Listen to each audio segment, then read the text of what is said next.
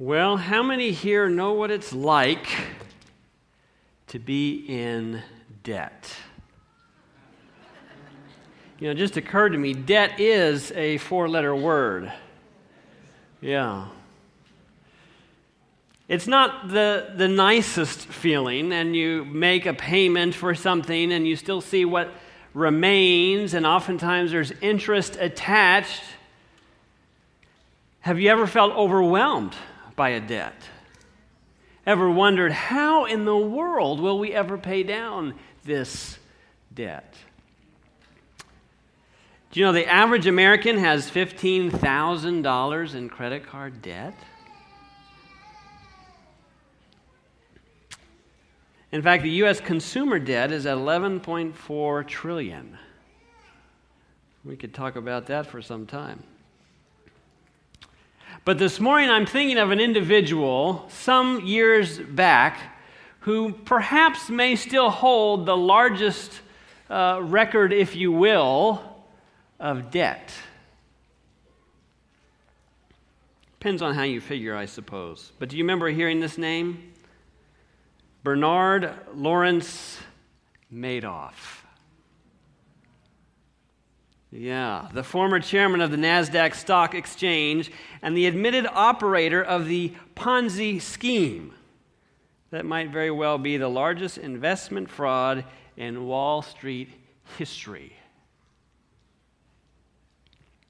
In March of 2009, Madoff pleaded guilty to 11 felonies and admitted to turning his wealth management business into a massive Ponzi scheme that defrauded thousands of investors of billions of dollars. Madoff said he began the Ponzi scheme in the early 1990s, but some investigators believe it started as early as the 80s. And the amount missing from client accounts, including fabricated gains, was almost $65 million. Does anybody here know the stress of a $65 million debt? If you do, I, will give you a hint don't raise your hand. uh, my goodness. You know, the median income in America today, that is the halfway mark, you have the same amount above, same amount below. They say it's better than averages. The median income today in America is 51,000. So if Bernie Madoff could pay back his debt at the average 51,000 a year, do you know how long it would take Bernie to pay it all back?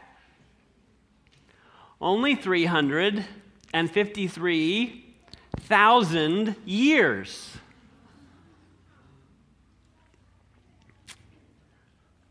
I hope he knows about the health message. At 51,000 a year, how long would it take you to pay off your debt? Your house, your car. Whatever it is, my hunch is none of us can really fully imagine or place ourselves in that situation of owing that much money. But it reminds me of a story in Scripture and maybe it's reminded you of that same story as well. We find it in Matthew chapter 18. And so if you have your Bibles, I invite you to turn to Matthew chapter 18. And we're going to look at a teaching of Jesus this morning that talks about debt, but our purpose this morning is not a stewardship purpose per se.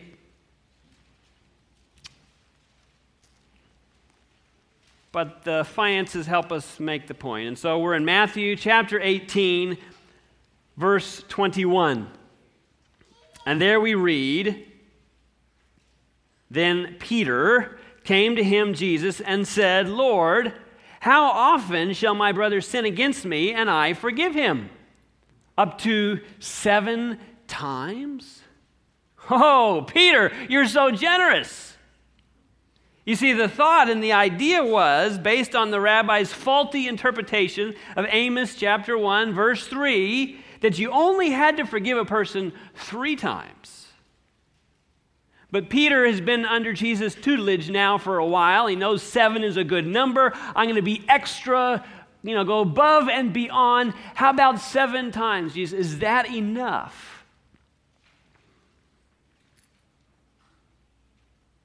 And Jesus knocks Peter's socks off when he continues on here. Jesus said to him, verse 22, I do not say to you up to seven times, but up to 70 times seven. Therefore, the kingdom of heaven is like a certain king who wanted to settle accounts with his servants. Verse 24 And when he had begun settling accounts, one was brought to him who owed him 10,000 talents. Now hit the pause button right there. How much is 10,000 talents? Well, 10,000 of something. To help you get an idea, the combined total amount of annual taxes in the time of Christ for Judea, Idumea, Samaria, Galilee, and Perea amounted to only 80 talents. Combined of all of those areas, that whole entire area combined, yearly taxes, 80 talents. But this guy owes not 80 talents, but 10,000 talents. So this would take 1,250 years of that region's taxes and revenues alone to settle this account. 1,250 years.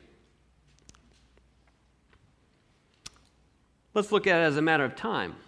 One talent is approximately 20 years of labor. So 10,000 talents, you know how many years of labor we have here? 200,000 years of labor. Can you wrap your mind around that? Oh, no, no, no. Don't think you're retired. No, no, no. Let's look at it in terms of silver. One talent is equal to about 75 pounds of silver, or 1,200 ounces. One ounce of silver today is going for about $19.55, but who's counting? And so if you do the math in silver, you're looking at $235 million. Or we could slice it another way. Let's just talk about dollars based on the median income. We've already talked a little bit about median income. If we take that number, 51,000, that the mean in, median income for average American families today and we multiply that by 20 years to get one talent, that would be about 1 million per talent, but he owes 10,000 talents, which means in your money today he owes about 10 billion dollars. So it really doesn't matter how you slice it. Summary? A lot. Right? 200,000 years of labor, 1,250 years worth of taxes of the entire region, 750 pounds of silver bars valuing at 235 million, or just 10 billion of our dollars today equivalency. Would that be a wee bit overwhelming? Wee bit.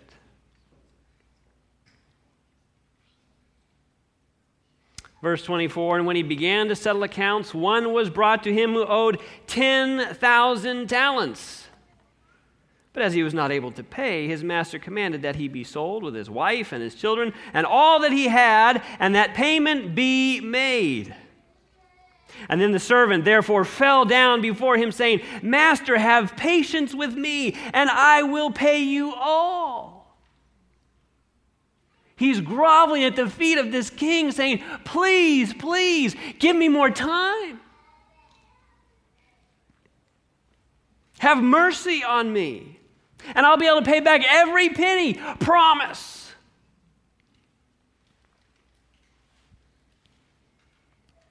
I think at times we sound like this very same blubbering servant. Oh God, I'm so sorry. I'll never do it again. I'll make it up to you, I promise. If you just give me enough time, I'll balance the books, I'll come up with the money. I just need more time. Let me earn back. Let me earn back my favor with you. Do we ever think along those lines? I know I messed up, but let me somehow be creative and, and, and go above and beyond and somehow impress you enough and earn back your favor enough. And if I just give enough, enough, enough, if I just give me enough time. And we barter with God. And it's equally pathetic, I think. I mean, honestly, how much time do you need? Just 200,000 more years.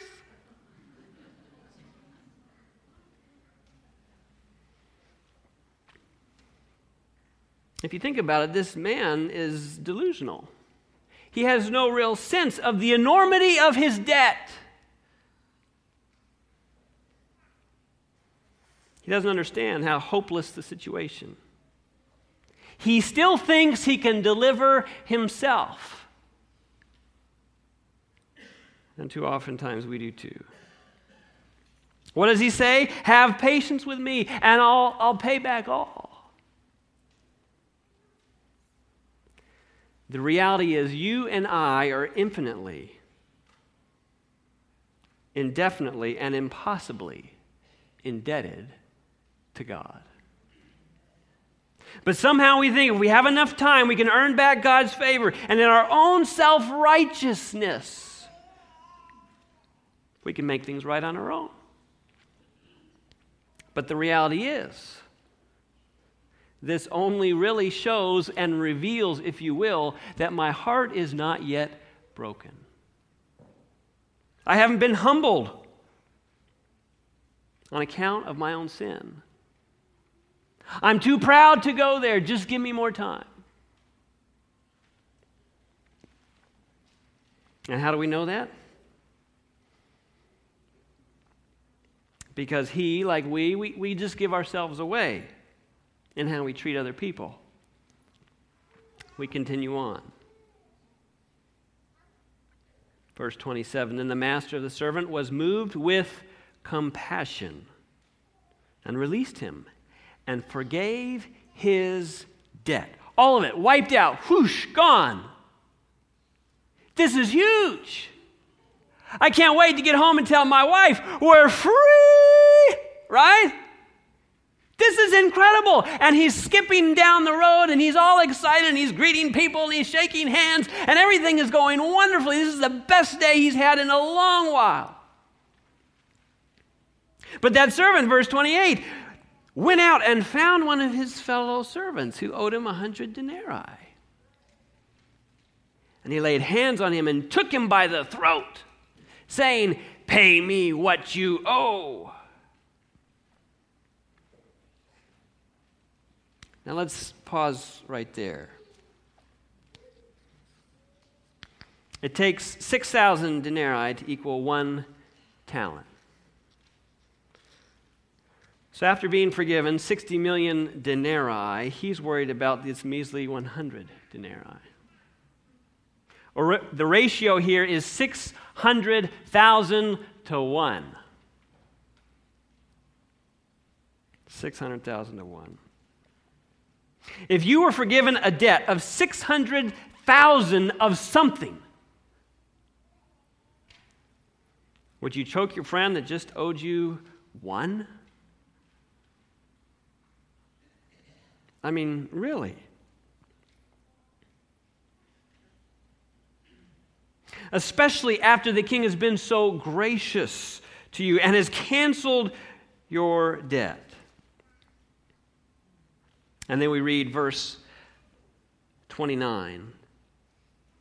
So he his fellow servant fell down at his feet, sounds familiar, and begged him, sounds familiar, saying, Have patience with me and I will pay you all. Direct quote of what he just said moments ago. You think Jesus worded it that way on purpose? Have patience with me and I will pay you all. Verse 30. And he would not, but went and threw him in prison till he should pay the debt. Verse 31. So when his fellow servants saw what had been done, they were very grieved and came and told their master all that had been done. Then his master, after he had called him, said to him, You wicked, wicked servant. I forgave you all that debt because you begged me. Should you not have also had compassion on your fellow servant just as I had pity on you? And his master was angry and delivered him to the torturers until he should pay all that was due to him. Verse 35 So my heavenly Father also will do to you if each of you from his heart does not forgive his brother his trespasses. The moral of the story freely you have received, freely give. Jesus' words from Matthew 10, verse 8. The reality is, my ability to forgive others is really a measure as to if I've received God's forgiveness or not. That's the measure. If I have received, if I have accepted, if I have allowed God to truly forgive me because I am broken and humbled, his forgiveness transforms me. And that forgiveness flows through me to other people. But if I can't forgive other people, I wonder if I've truly accepted the forgiveness of God. If I can't forgive others, it's like likely that I don't sense my own brokenness. I don't see my incredible debt that has been canceled. If I cannot offer forgiveness, I don't see my true heart condition. And in my pride, I think I'm, well, not that bad. In fact, I'm mostly good. In fact, God is lucky that, to have me as a friend. But this other guy, aha, he's a stinker. My, my, my. So you see how it works. My ability to forgive others is a measure as to how I've received God's forgiveness. But you know, in understanding forgiveness, we also have to look at what forgiveness is not. I was reading a book this way by, uh, this week by Lewis Smedes. It's called Forgiving and Forgetting. It's kind of an ironic title considering what some of the things he talks about, but he has a chapter on what forgiveness is not. For one, he says forgiveness is not tolerance. Jesus also said in Luke 17, 3, if your brother sins, rebuke him. Sin is to be called by its right name. You may forgive what a person has done, but that doesn't mean you tolerate, as in go along with, align yourself, become an accomplice, even. Right? There is a difference. People need to be held accountable. But that doesn't mean they don't need forgiveness as well, but they're not the same. Secondly, Smead says this forgiveness is not forgetting. We've heard that since growing up. Forgive and forget, forgive and forget.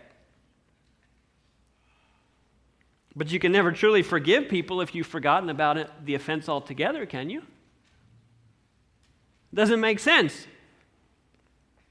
And in fact, forgetting can work against us. It's the pains that we dare not remember that are the most dangerous pains of all, because we push them into the corners. And so, like a tumor, it festers and it grows and it comes back worse than if we had dealt with it earlier. Is it true? Now, granted, once we have forgiven, now we have a new freedom to forget.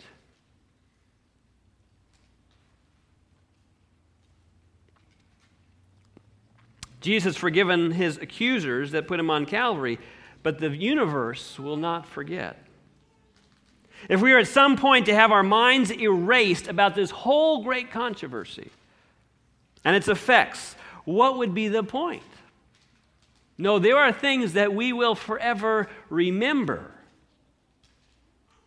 But by grace, we will also be able to forgive. But forgetfulness should not be a means or a measure for whether or not we have truly forgiven. The third one he offers excusing is not forgiving. Now, I'm guilty of this one. I'm probably guilty of them all. But this one especially. Excusing is not forgetting. Forgiving, excuse me. I'm especially guilty because excusing is just the opposite of forgiving. See, I think I'm being gracious. And I think, oh, there must be some extenuating circumstances. Maybe, you know, this happened at work or that happened here, and they're just taking it out on me or whatever it is, and I can excuse things away. Granted, sometimes there are misunderstandings, and all of those have a factor in this. But other times you were just clearly wronged. And to excuse it invalidates how that person made you feel. Yet I do it because it's easier than facing my pain. So rather than to deal with the pain that I've felt from this person time and time and time again, it's easier just to ex- excuse it, push it back into the corner. Because I don't have to deal with it. Excusing is easy, forgiving is hard. Rather than excuse, I must hold people accountable, even if it's only to myself or in my prayers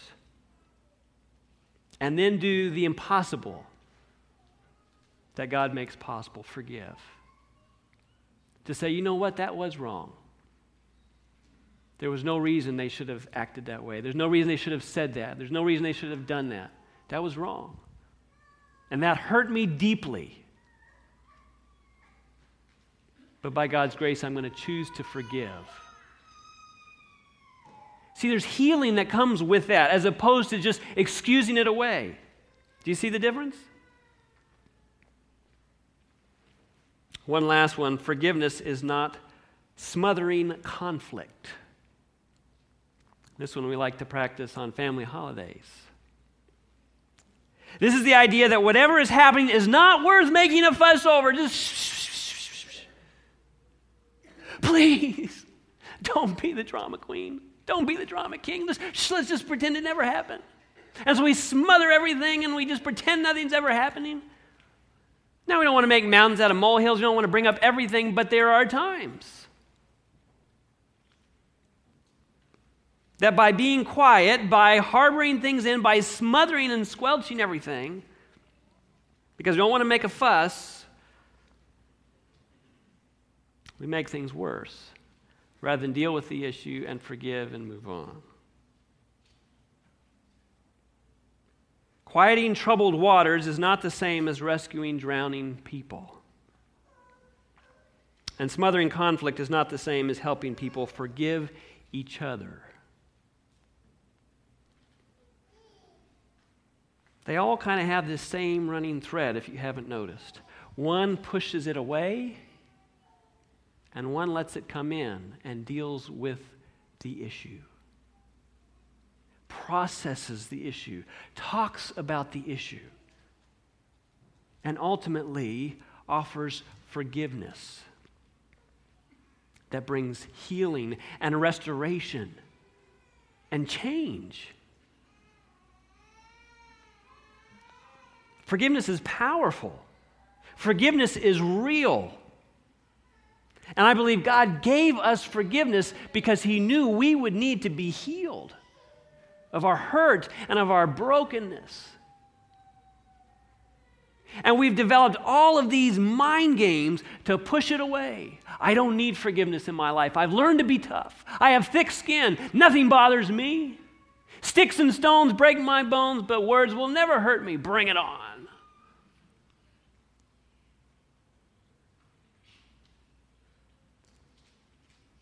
But when we're honest with ourselves, we all hurt. We've all been hurt. And we need the salve of forgiveness. Just like the beautiful illustration of a child letting go a trapped butterfly and the excitement of watching it fly away.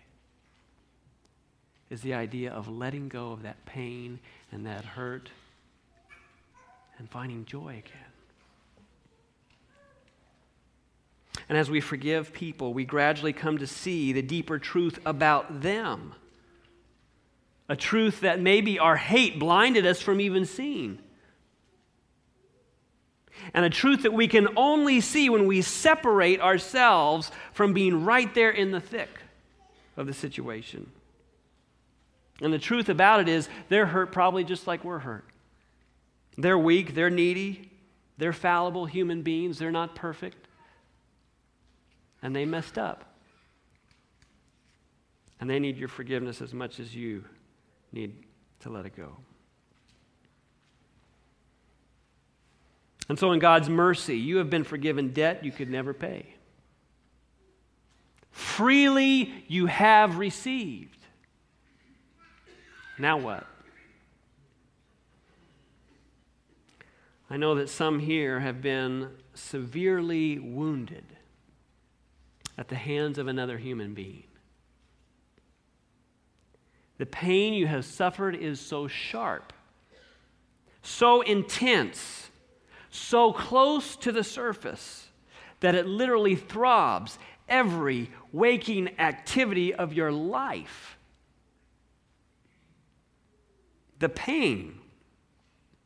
And you just don't want to let it go. Like clenched fists, every day you are hanging on with all your might. I'm not going to let this go. I have to have vengeance on this one. This wasn't right. This wasn't fair. And we're living our life with these clenched fists, angry, upset. And so you refuse to forgive, so hurtful a wound, so evil a wounder like that. My friends, in the name of mercy, in the name of mercy, let it go. For you're only killing yourself. Yes, but you don't know the pain they've caused. You don't know how our daily lives have been affected, all of us. You don't know the financial struggles it leaves us with. You don't know, you haven't seen the pain it's caused my children. And while we're fighting to survive, he's out there scot free, living it up. How can you tell me to forgive them? Well, I'm not asking you to forgive him or her because what they did was acceptable. It was mean, it was selfish. But I'm asking you to forgive because they don't deserve the power to live in your head and to turn you into a bitter, angry, resentful person. A person may be out of your life physically, but maybe you haven't let him go emotionally because we keep holding on. But you know what? We're not hurting them by holding on to that resentment. They don't feel a thing. We are simply hurting ourselves. I remind you that Calvary, mercy is what was shown to you and I. And we're forgiven of all of our sins, all of them. Gone this huge debt we could never repay. As much as we might think we can earn it back, we can't. Pay it back over time, just give me more time, we can't. It's huge, it's insurmountable. And if we try and wrap our minds around it, we just can't. And at Calvary, it was all forgiven. He wrote it all off with his blood. The death sentence and the fires of hell have been wiped out by that one prayer Father, forgive them, for they know not what they do. Through mercy, we have all freely received. Through mercy, we must freely give. Oh, but they don't deserve it. Did we deserve it? While we were yet still sinners, Christ died for us. He said, Forgive him, forgive her, he did not know. She did not know what she was doing to me. The prayer of mercy given on the cross should be the same prayer that flows through us. What did Jesus say? Blessed are the merciful, for they shall receive mercy. Freely you have received, now freely give. It was December of 2003 in the Guam Micronesian Mission. Two days before Christmas, a man broke into the house of the pastor of the Koror Seventh day Adventist Church. I was there as a student missionary over a Christmas holiday, actually, just a few years before this took place. So this burglar breaks into the pastor's home, and when his 11 year old son wakes up, he's assaulted. When the father heard the noise, he woke up and he was also assaulted. The same became of the mother. All three died and thought he had successfully killed the little girl. Within hours, the man was identified and placed in prison, and the mother of this Adventist pastor finds herself on a plane going to Palau. It's not a short flight if you've taken it. It takes a full 24 hours basically to get all the way over there. I can't imagine what she was thinking, what thoughts were going through her mind. Having lost a son and a daughter in law and a grandchild, that debt could never be repaid. But what amazed me about this story was that the grandmother, the mother, and how she responded to this tragedy. During the week she was there, she went to the prison, one of the first things she did, to meet her son's murderer. And there she spoke with him, she prayed with him, and she told him she'd already forgiven him as he wept. At the funeral, she called the mother of the murderer forward and gave a long, warm hug. And in that silent moment, she said, We're both mothers grieving the loss of our sons. She then implored the Palauan community to remove any shroud of blame that might otherwise cover this family. And she declared, We do not blame their family for the tragedy, and no one else should either. We do our best in raising our children. We educate them, teach them right from wrong, but that's all we as mothers can do. The debt that could never be repaid had been forgiven. And if you're like me, you scratch your head and you think, how could she do that? With the wound so fresh. How could she just parade in there to the prison and forgive this guy? Is this for real?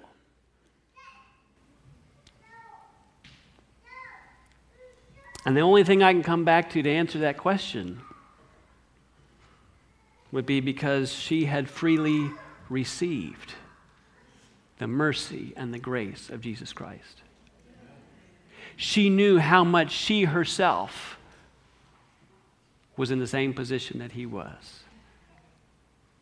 How on Calvary Christ pardoned her.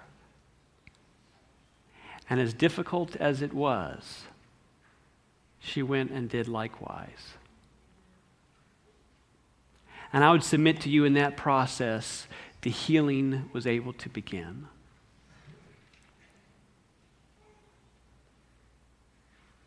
How many of us are living our lives in such a way that we have these scabs that we continue to peel open?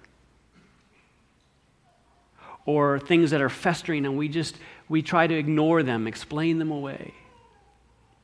Pretend they don't exist. Skirt around the issues. We don't want to cause a stir or a fuss. And in so doing, we create for ourselves these little prisons can't interact with that person because I'm still upset Then, Oh, there's no eye contact there. Oh, I'm gonna. Why? We're only hurting ourselves.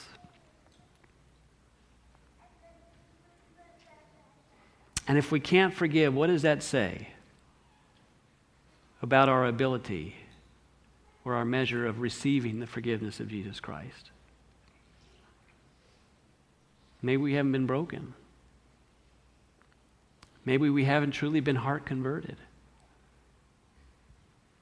Maybe we have some own, of our own stuff we need to work through first.